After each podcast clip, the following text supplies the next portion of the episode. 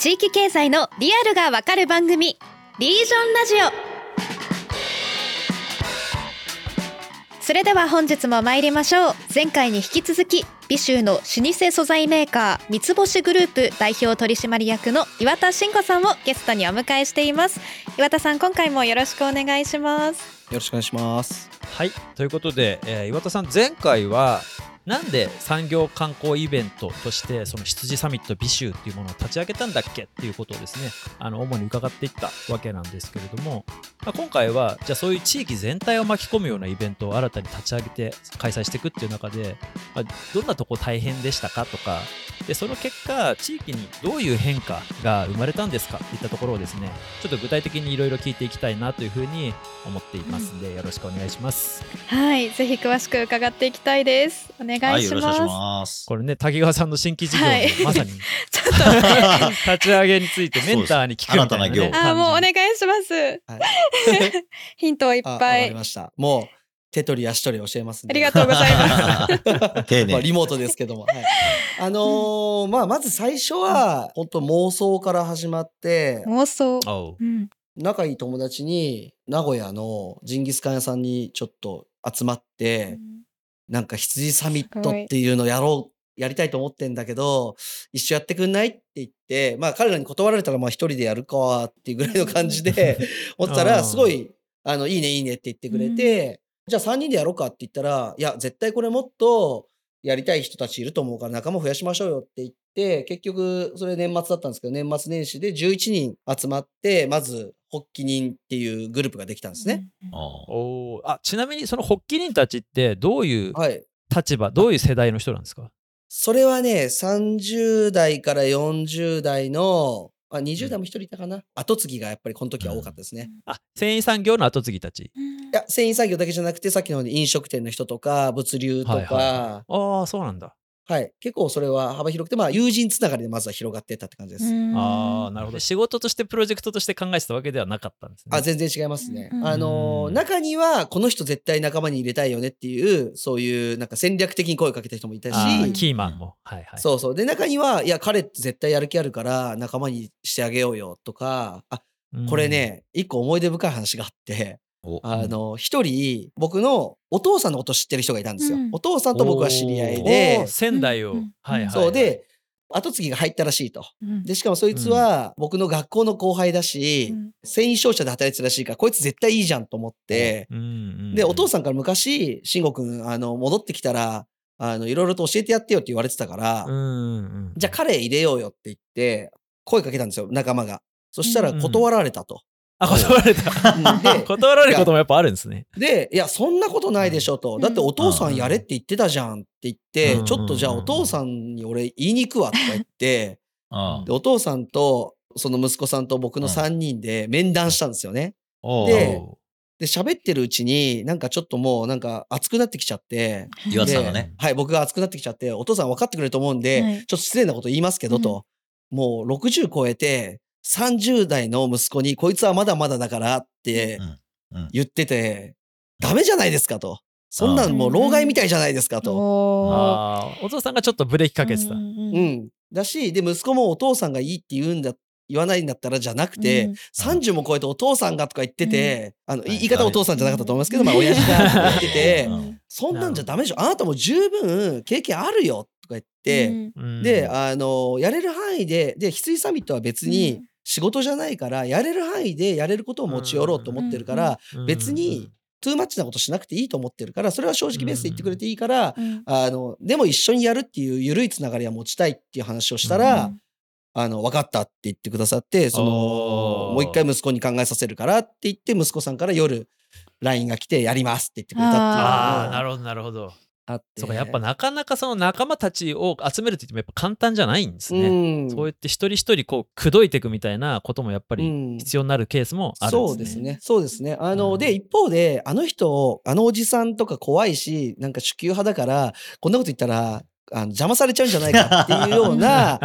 ことを思う人もいると思うんですけど意外にそういう人に、いやこういうことやろうと思ってるんで応援してくださいって言ったら、あようやく岩田君もそういう地域のことを考えて動くようになったかねと。ああなるほど。待っとったがねぐらいの感じで、あの、よし応援してやるからやってこいって言って、あ、なんだこの人顔怖いからちょっとあれかなと思ってたけど、優しいおじさんだったんだなみたいな。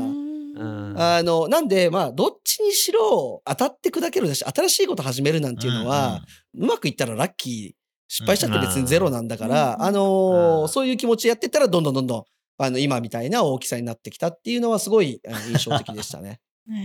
なんかあれですね、その世代が違うからやろうとすることとかアウトプットは違うけど、やっぱ地域に昔からそういう地域のために何かをせねばって思ってた人は、やっぱいるわけですよね。うんうん、あ、そうですね。で、まあ古い産地だからっていうのもあるんですけど、で、それいろいろ回っていく中で、なんかあの、これ読んでみなって言われた本が、もう10年か20年前の地域の冊子だったんですけど、そこに僕の親父が載ってたんですよ。なるほど。僕の親父と他の人3人ぐらいの定談があって、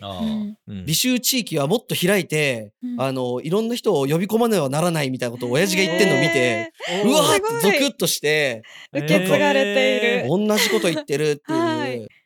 そう、だから決して地域にいるあの世代が前の人たちっていうのは敵ではなくて、まあ、さっきちょうど言ってくださったように、同じように良くしたいっていう思いはあるけど、うんうん、まあ、時代時代においてやることが違ってきた中で、ずれちゃうことがあるだけだと思うんで、まあ、そのレベルまで気持ちを高めれば、あの、仲間になってくれるってことは十分あるんだろうなっていうのは思いますね。滝川さん、これですよ。この、産業観光を立ち上げる人のに必要なのはこのハート、うん、このハートがやっぱ必要なんですよ、滝川さん。はいあとは、既存の組織とどう住み分けてうまく仲良くやるかっていうこともすごく重要だなと思っていて。既存の組織ってのは何ですか既存組織って例えば、あの、うん、地域を盛り上げるっていう軸で言うと、例えば産業を盛り上げるで言うと、毛織物工業組合みたいな組合があったりするんですよね。で、そこにも青年部とかあって、いろいろ活動もしていたし、商工会議所とか、JC とか、いろいろあるじゃないですか。で、既存の組織は既存組織でいろいろとちゃんと思いを持ってやってるんで、いいんですけど、新しいことやろうっていうと、やっぱりそのルールがあるんで、あのルールに沿ってやっていかなきゃいけないとか、あと順番があるんで、順番守んなきゃいけないんですけど、新しい組織っていうのはそういうのが一切ないっていう良さはやっぱり多分あって、うん、で、だからそういう意味では僕は今回、翡翠サミットビッシュ実行委員会っていうもう委員会を新しくゼロから作ったから、やろうと思い出した次の年に開催できちゃってる。うん、実質半年ぐらいで開催まで行っちゃってるっていうのはその強み。あ。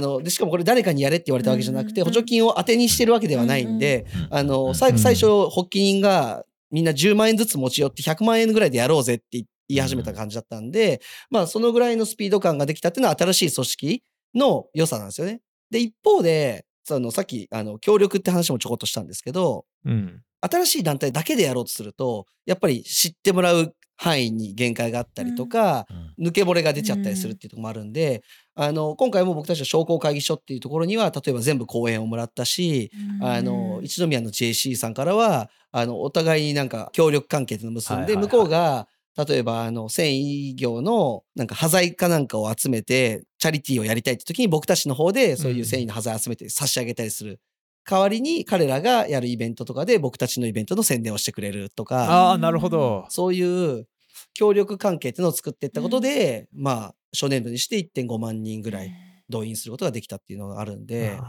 新しく作る価値もあるけど、新しいところだけでやる必要はなくて、うん、ちゃんと既存の地域団体とも緩くつながるっていう、うん、この2つが僕は結構そのキーかなと思ってます。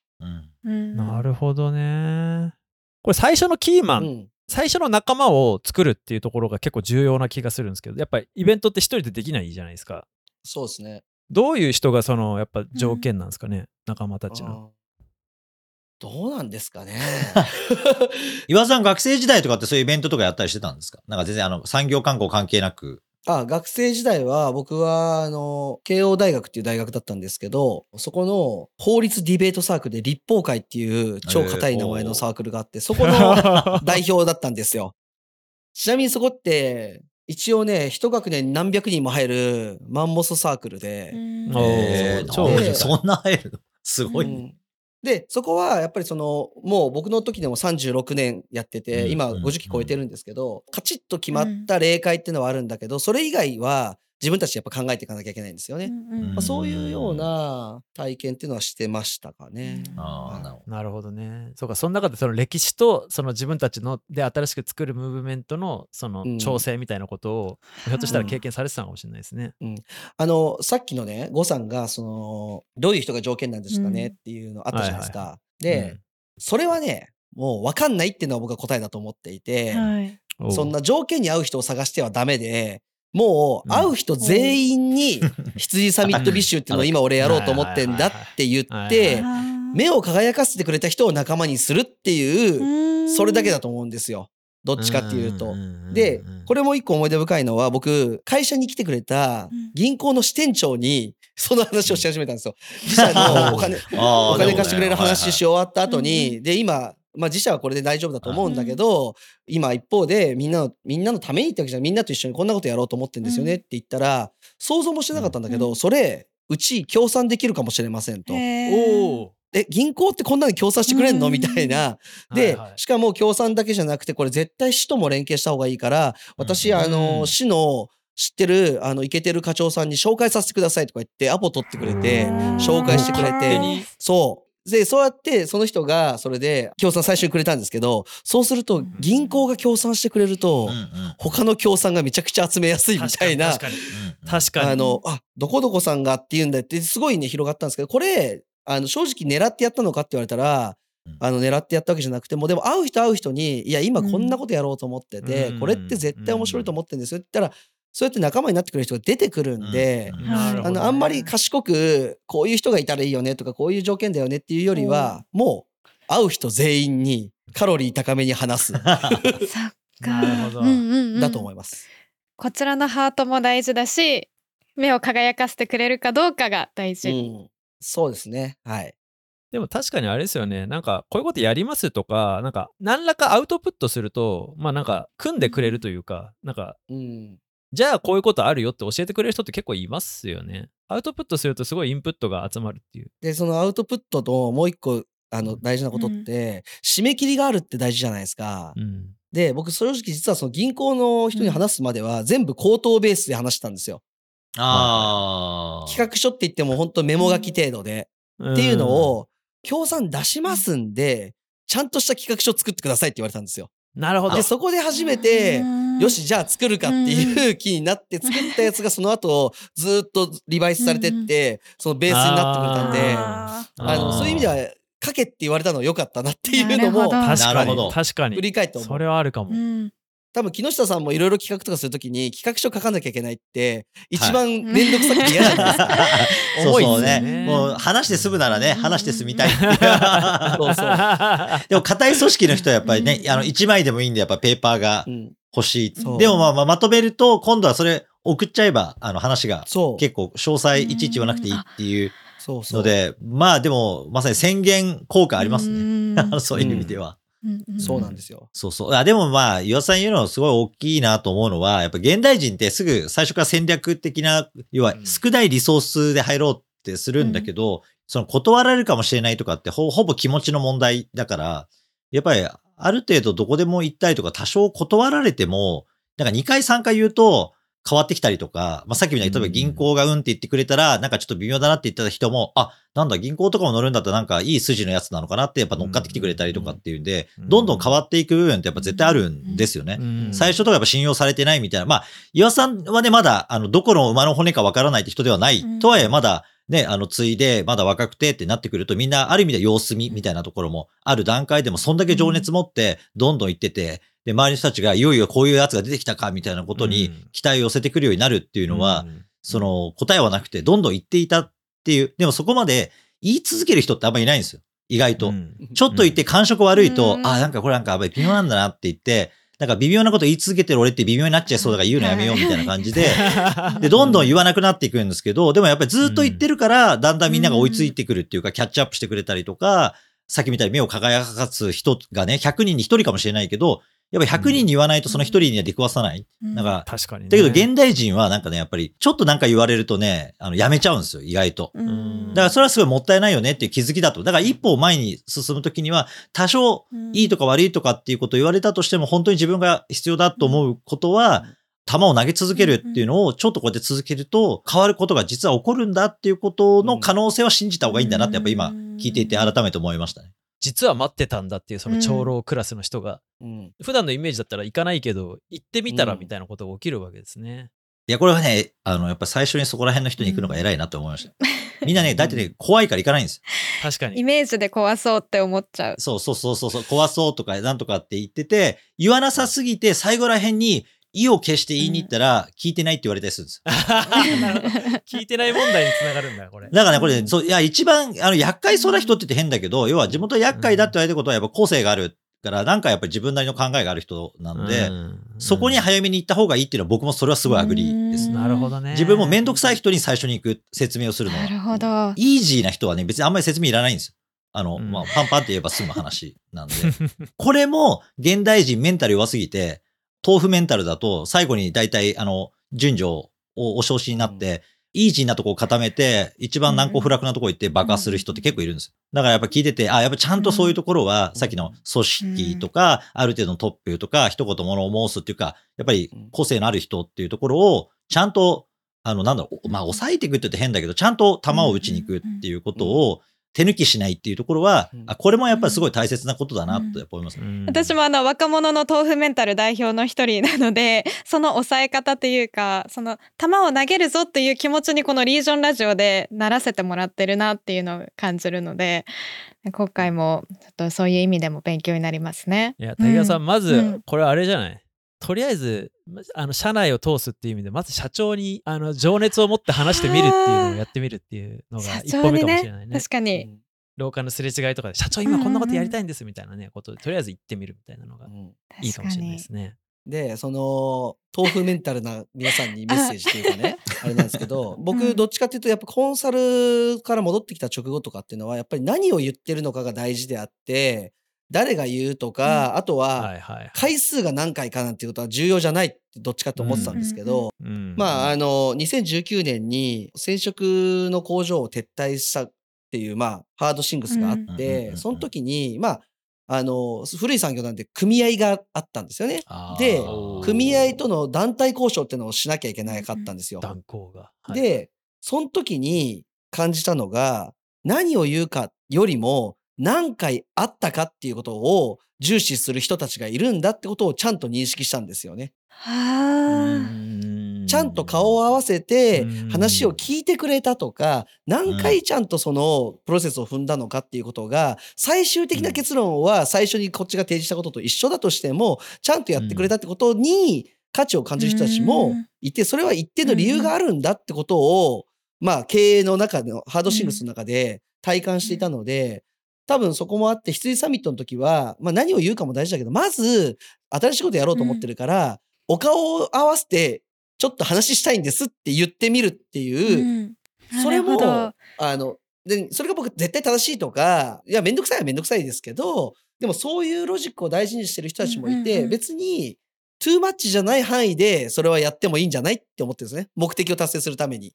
なるほどね。なるほど。うん。顔を合わせるってのも意外に大事だなって。確かに。いやなんかその辺のリアリティすごいうん確かになっていうふうに思うんですけど、じゃあその2021年に始まって最初1.5万人でまた2022年にもパワーアップした形で第2回目が行われたわけですよね。はい。で実際にこうやってみてその美州っていう結構広いエリアですよねだって合わせて40万人ぐらいの都市ですよねうん。美州エリアそうですね。に、まあ、美州エリアとその繊維産業にあのどういう変化が起きたのか、実際やってみたらこうだったわみたいなそのうんうんうん発見みたいなとこも含めて、うんそのあたりちょっと教えてもらっていいですか？はい。まず、なんか、それでね、さっきおじさんたちにこれやりますよって言ってもらった時に、こういうのは継続が大事だから、こっからしっかり続けていかなきゃいけないよって言われたんですよね。で、その時に、協賛くれるとか協力してくれるって言ってる人に対して、あの、協力はいただくんですけど、あえて言わせてくださいと。まだ一回もやってないのに、その後もやるなんて私は言えませんと。はい。あやってみてつまんなかったら、いえ、意味がなかったらやめた方がいいと思ってるんで、うんまず一回やるだけですと。うんうんうんで、だから僕は今日はデートを誘いに来ただけで、あの、うん付き合ってくれとも結婚してくれとも言ってませんと。伝わりやすい。あの、いきなり結婚しろとか、付き合うとかっていうのは決めらんなくて、一回デートしてみて気があったら、一緒に事業を立ち上げようっていうのが、もう付き合いましょうだし、あの、うん。もう事業統合するかっていうのが結婚だと思うんだけど、うん。それいきなりは無理だから、うん。まあデートしましょうよと何回かっていうのがまず羊サミットビッシュなんですね。ねっていう意味で言うと、あの、まあ初年度やってみて、うん。思ったよりいい人たちだなっていうふうにお互いに思えたっていう、もう一回デートしてもいいなって。実はライバルだったりしたからあんまり相手の人となり、あうん。の地域の他の企業のこととかそんなに実は分かってなかったけど、やってみたらこんだったんだみたいなことが起きたんですね。そう、うん。それともう一個は、ん。一方で、やっぱさっき後継ぎとか、やっぱりリーダーたちが、よし、やろうってなったんですけど、リーダーがやっぱり一番怖いのって、現場がしらけることなんですよね。うんうん。あー。ああ、また、坊ちゃんがなんかめんどくさいこと言い出したとはいかは、金にもならねえみたいなね。うん、そう、社長は言うだけだからいいよね、みたいな風になるのが一番怖いんですよ。で、やる前やっぱみんな恐れていたんですけど、やってみたら、まあゲストが喜んでくれるのは、まあ狙い通りだったんですけど、あの、うん思った以上に参加事業者の現場の職人さんたちが喜んでくれた。あーまあもうちょっと言うと、ねその、来ると思ってなかった工場に結構人が来て、これすごいですね。どうやってやるんですか？なんて聞かれて、科目だと思っていた職人が嬉しそうに語り出す。そんなしまあ光景が美州中でたくさん見られたと。でうん終わった後に、その職人さんとかが、社長これ次いつやるんですか？とあか、ー次やるときはこういう風に工夫しましょうよみたいなことを言ってくれたっていうのがう、ん結構来たんですよ。うん終わった後のアンケート回収で。で、それを聞いて、まあ正直やるの大変だけど、まあ、もう一回デートすっかって感じで、えっ、と、2022年も開催して、一応今回2日間で、あの、1万6千人動員できたんで、で、今年も楽しかったから、まあ、まず来年ぐらいまではデートしようぜって感じで、一応、あ、来年っていうか、まあ今年ですね。2023年のおまでは、まずはやるっていうのが今の僕たちで、その先までやるかやらないかってことを、今コミットは、まあ、しないっていうのが僕たちのこの緩やかさかなとは思ってます。うーんまあまあね、続けることがね、目標になってもね、うん。あんま意味がないうんですからそうねで。すよね。あ、うん。おっしゃる通りで、あの、やっぱり既存の組織っていうのが、すごく力持ってるのは継続してきたからだとは思うんだけど、一方で、それしかできなくなっちゃうって、硬直的になっちゃっていくというのが、に対するまあアンチテーゼみたいなところも多分羊サミットビッシュにはあったと思うんで、まあ、僕たちは継続が目的ではなくて、楽しくデートするっていう緩やかさっていうのを大事にしようっていう感じであります。で、ただ、そういうコミュニティができたんで、あの、単純にイベントだけやるっていうんじゃなくて、さっきのあのフリーマーケット一緒にやってみようかとか、うん一緒に今勉強会とかもし始めたりとかしていて、年に1回だけのお祭りではなくて、新しいコミュニティができてきてるっていう感じは、ちょっと面白いですね。なるほどね。だから、そのデートって、あの岩瀬さんの表現だとを借りるとそのうん。外から来てくれる産地に来てくれるお客さんとのデートっていう側面ももちろんあるけど、うん。実は地域内であんまりよく知ってなかった同士が知り合ったらもう地域内ですぐ近くにいるから別にイベントだから会うじゃなくても、いや一緒に飲みに行こうよとかなんかちょっとこういう勉強会やるんだけどって言えば、もっと細かいデートあ新しいデートをいっぱい作れるようになっちゃうわけですよね。うんうんうんだそういう意味ではあの別にい羊サミット美集にこだわり続ける必要も実はないっていうまあ、ことが分かった。さすがですね、郷さん。そういうことですよ。ありがとうございます。まあ、手段とね、目的がちゃんとやっぱ分かっていると、そういうふうに判断できますよね。そうですよね。んだから継続は大事なんだけど、別にこの形にを継続させることが大事ではないっていうところがう、ん。なんかポイントなんだなっていうのを今なるほど思いますね。そう、でも今、地域産業が一緒にちゃんと本業を通じて共同できるような、あの、企画をやるっていうのは本当少ないですよ。やっぱりみんな。ああ。そう、要は、あの、外向きのやつは多いんですよ。うんごさんが言うような。あの、いっぱいお客さん呼んでこようみたいな企画っていうのは結構、まあみんなやるんですよね。集客イベントとして。産業観光も、産業と観光って言った時に、あの、やっぱり単なる観光になっちゃいけないんだと思うんですね、やっぱりね。うんあの、観光イベントではない。観光イベントって何かって言ったら、たくさんの人がとりあえず来てくれればいいみたいな話になって、例えば、お酒の振る舞い酒いっぱいやる、いわゆるはいはい作り酒屋が多い地域とかみんなやったりするわけですけど、だんだんみんな大変だったりするんですよね。しんどい、やってる人たちとかが。だけど、まあまあ、やらないって言うとまたすごいことになるから、やらないわけにいかないんだけど、それ辛いパターン。そうそう、結構大変みたいな話にはなってたりとか、まあ、そういうのっていっぱいあるんですよね。あの、産地系って。だけど、今言ったように、やっぱコラボをお互いの会社同士がちゃんとやる前哨戦として、要は産業としてのまあ観光の企画の一つっていうのが、どういう本業に影響を与えるのかって今話を聞くと、やっぱりそっち側がちゃんと回るっていう企画じゃない限り、産業観光とも言えないんだろうなとやっぱ思いますよね。なるほど、うん。なるほど。確かに。花火としてはね、あのイベントやってみたけれども、その結果がものづくりの方に反映されてないかなかったら、単なる結果観光ネタでしかない。地域振興イベントは多いですよ。商店街とかのイベントとかも、すんごい大変で若手とかみんな動員されすぎて、自分のお店はみんな閉めてイベントやってる人とかいますからね。あ そうそう。やっぱそれやっぱ辛くて続かないんですよ、やっぱりもうあ、。確かにうんマイナスになってる。そう、だから、あ今の皆さんに、まあ来年もやっていいよねって思える内容かつ頃合いというか、ある程度の温度感みたいなところと、それが、例えば街のその今賑やかしのイベントとかは、うんその日はいいんですよ。うん。例えば1日やったら365日のうちの364日は関係ない人たちになっちゃうんで、うんまた。うーんだから、全然本業については全然関係ない。そういう企画をいっぱいやって、とりあえず客がいっぱい来るってやっても、次に続かないんですけど、やっぱさっきのちゃんと産地としての産業の切り口とのセットになってるっていうところに、羊サミット自体が持つ意味合いっていうものは強いんだなってやっぱすごい思いますね。実際羊サミットビシュの場合だと行っていろんなメーカーさんの工場を見てあこういう繊維あるんだって聞いた後にまあなんか分かりやすいところで言うとうん EC で買えたりとかするじゃないですか。うんうん。でなんかその毎回ビシュ行って服買うの大変だけどもう一回見てるからもう信頼があるから、もう一回買えるみたいなこともまあ起きるよなっていうのは僕あの今回そのビシュの繊維でスーツ作ってるんですけど、やっぱね信頼があるんでいやイタリアのとかイギリスのとか思って もいやもうビシュでしょみたいなのがやっぱ起きてるんですよね。そうですよね。いやファファッションって結構面白くて、やっぱり語れるファッションが欲しいっていうのもあるし、人に褒められると嬉しいじゃないですか、ファッションって。うん。なんかそういう意味では、あの、そのネタを一つゲスト側にも提供できたとすれば、ん。すごくいいことだなって思ってるし、うん。まあでもあの、さっき木下さんが言ってくれたようなことが、多分すごく本質なんですけど、じゃあ、2年前のあの、ジンギスカン屋でそこまで僕が考えてやってたかっつったら絶対考えてなくて、あー。やっていく中で、最初はやっぱりいっぱい人来てもらって、そのビッシュを元気づけようよとか、みんなで一つのことを成し遂げるっていう一体感を持とうよとか、なんかそういう熱に盛り上げられてやってた。って。だからデートなんでやっぱり、すごくやっぱそこデート的で、勢いでやっちゃうっていうのは大事だと思うんですよ。で、うん。デートした後に、やっぱデートで終わらせないっうん。ていう、あの気持ちで変わっていくっていうのが僕大事だと思うんで、だから最初から産業のために、まあその前哨戦としてあの産業観光やりましょうよってとこまで言うとちょっと大人っぽすぎるなっていうのもあるんで、まあそのその辺のね、その辺のなんかバランスっていうのは僕も答えわかんないけど、あの、でもそういうことなんじゃないかなって思ってますね。。まあでもやっぱり無理ない範囲っていうのはすごい重要だなと思います。うん。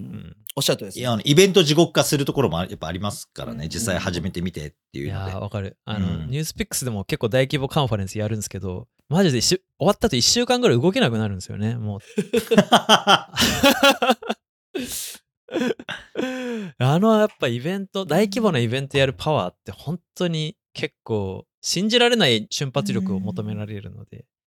やっぱりそこはねあの真剣に向き合わなきゃいけないなとはあの自社事業でも思いますうんうんいやーなんかこうイベントの大変さみたいなものも分かりつつだけどそこになんですかね共感してくれる地域の人たちがどんどんこうキーマンが参画していって何か新しいうねりが起きるみたいなところのなんかリアリティみたいなのを周辺では伺えたかなと思います。はい。それでは中編はここまでとなりますが、今回も岩田さんからお知らせがあるんですよね。はい。三つ星グループでは、まあ2月って1年の中で一番寒い月なので、そこにですね、合わせてですね、あなたのぬくもりを誰かのぬくもりにチャリティーキャンペーンというのを去年に続いて開催します。今日の1月30日からあ2月の28日の末まで、えー三つ星1887のオンラインストアで、えーご購入いただいた商品のですね、販売利益の一部を認定 NPO 法人ホームドアというですね、あの、誰もが何度でもやり直せる社会を目指す、ホームレス支援の NPO なんですけども、そちらに、えー寄付させていただきます。これ、なんでこんなことやってるかっていうと、私実はこのホームドアの、えー理事を、あの、6年ぐらい務めてまして、で、冬のホームレス状態の人って本当に辛いんですよね。すっごく寒い。あの、夜回りって言ってお弁当配りするだけでも寒いのに、あそこで寝てると思うと、本当に辛いだろうなと。で、中で、まあ、ぬくもりをお届けするような商品を扱っている我々の、そのぬくもりを少しでもお分けいただけないかなという形で、この期間に買っていただいたものの利益から、えー、寄付させていただくというようなキャンペーンをやらせていただいております。はいありがとうございます。ちょっとこれ私も参加してみたいなと思いました。はいちょっと購入させていただきます。ありがとうございます。ではまた次回も岩田さんにお話をお伺いしていきます。岩田さん本日もありがとうございましたありがとうございました メルシーメルシー えメルシーにかかってるってことですか？メールシーです。そうです。羊だけに、ね、羊の名ですね。はい。え次回の放送では羊サミット美州を通じて分かった課題からこれからの地域経済を変えるコミュニティの形について岩田さんにどんどん質問をぶつけていきます。ぜひ皆さん次回もお聞きください。そして番組へのご意見ご感想をお待ちしています。ぜひハッシュタグリージョンラジオでツイートいただけると嬉しいです。今後も番組の中で取り扱っていきますのでぜひツイートしてください。また番組出演者への質問取り扱ってほしいテーマなども募集中です。概要欄にあるアンケートフォームから投稿してください。それではまた次回の放送でお会いしましょう。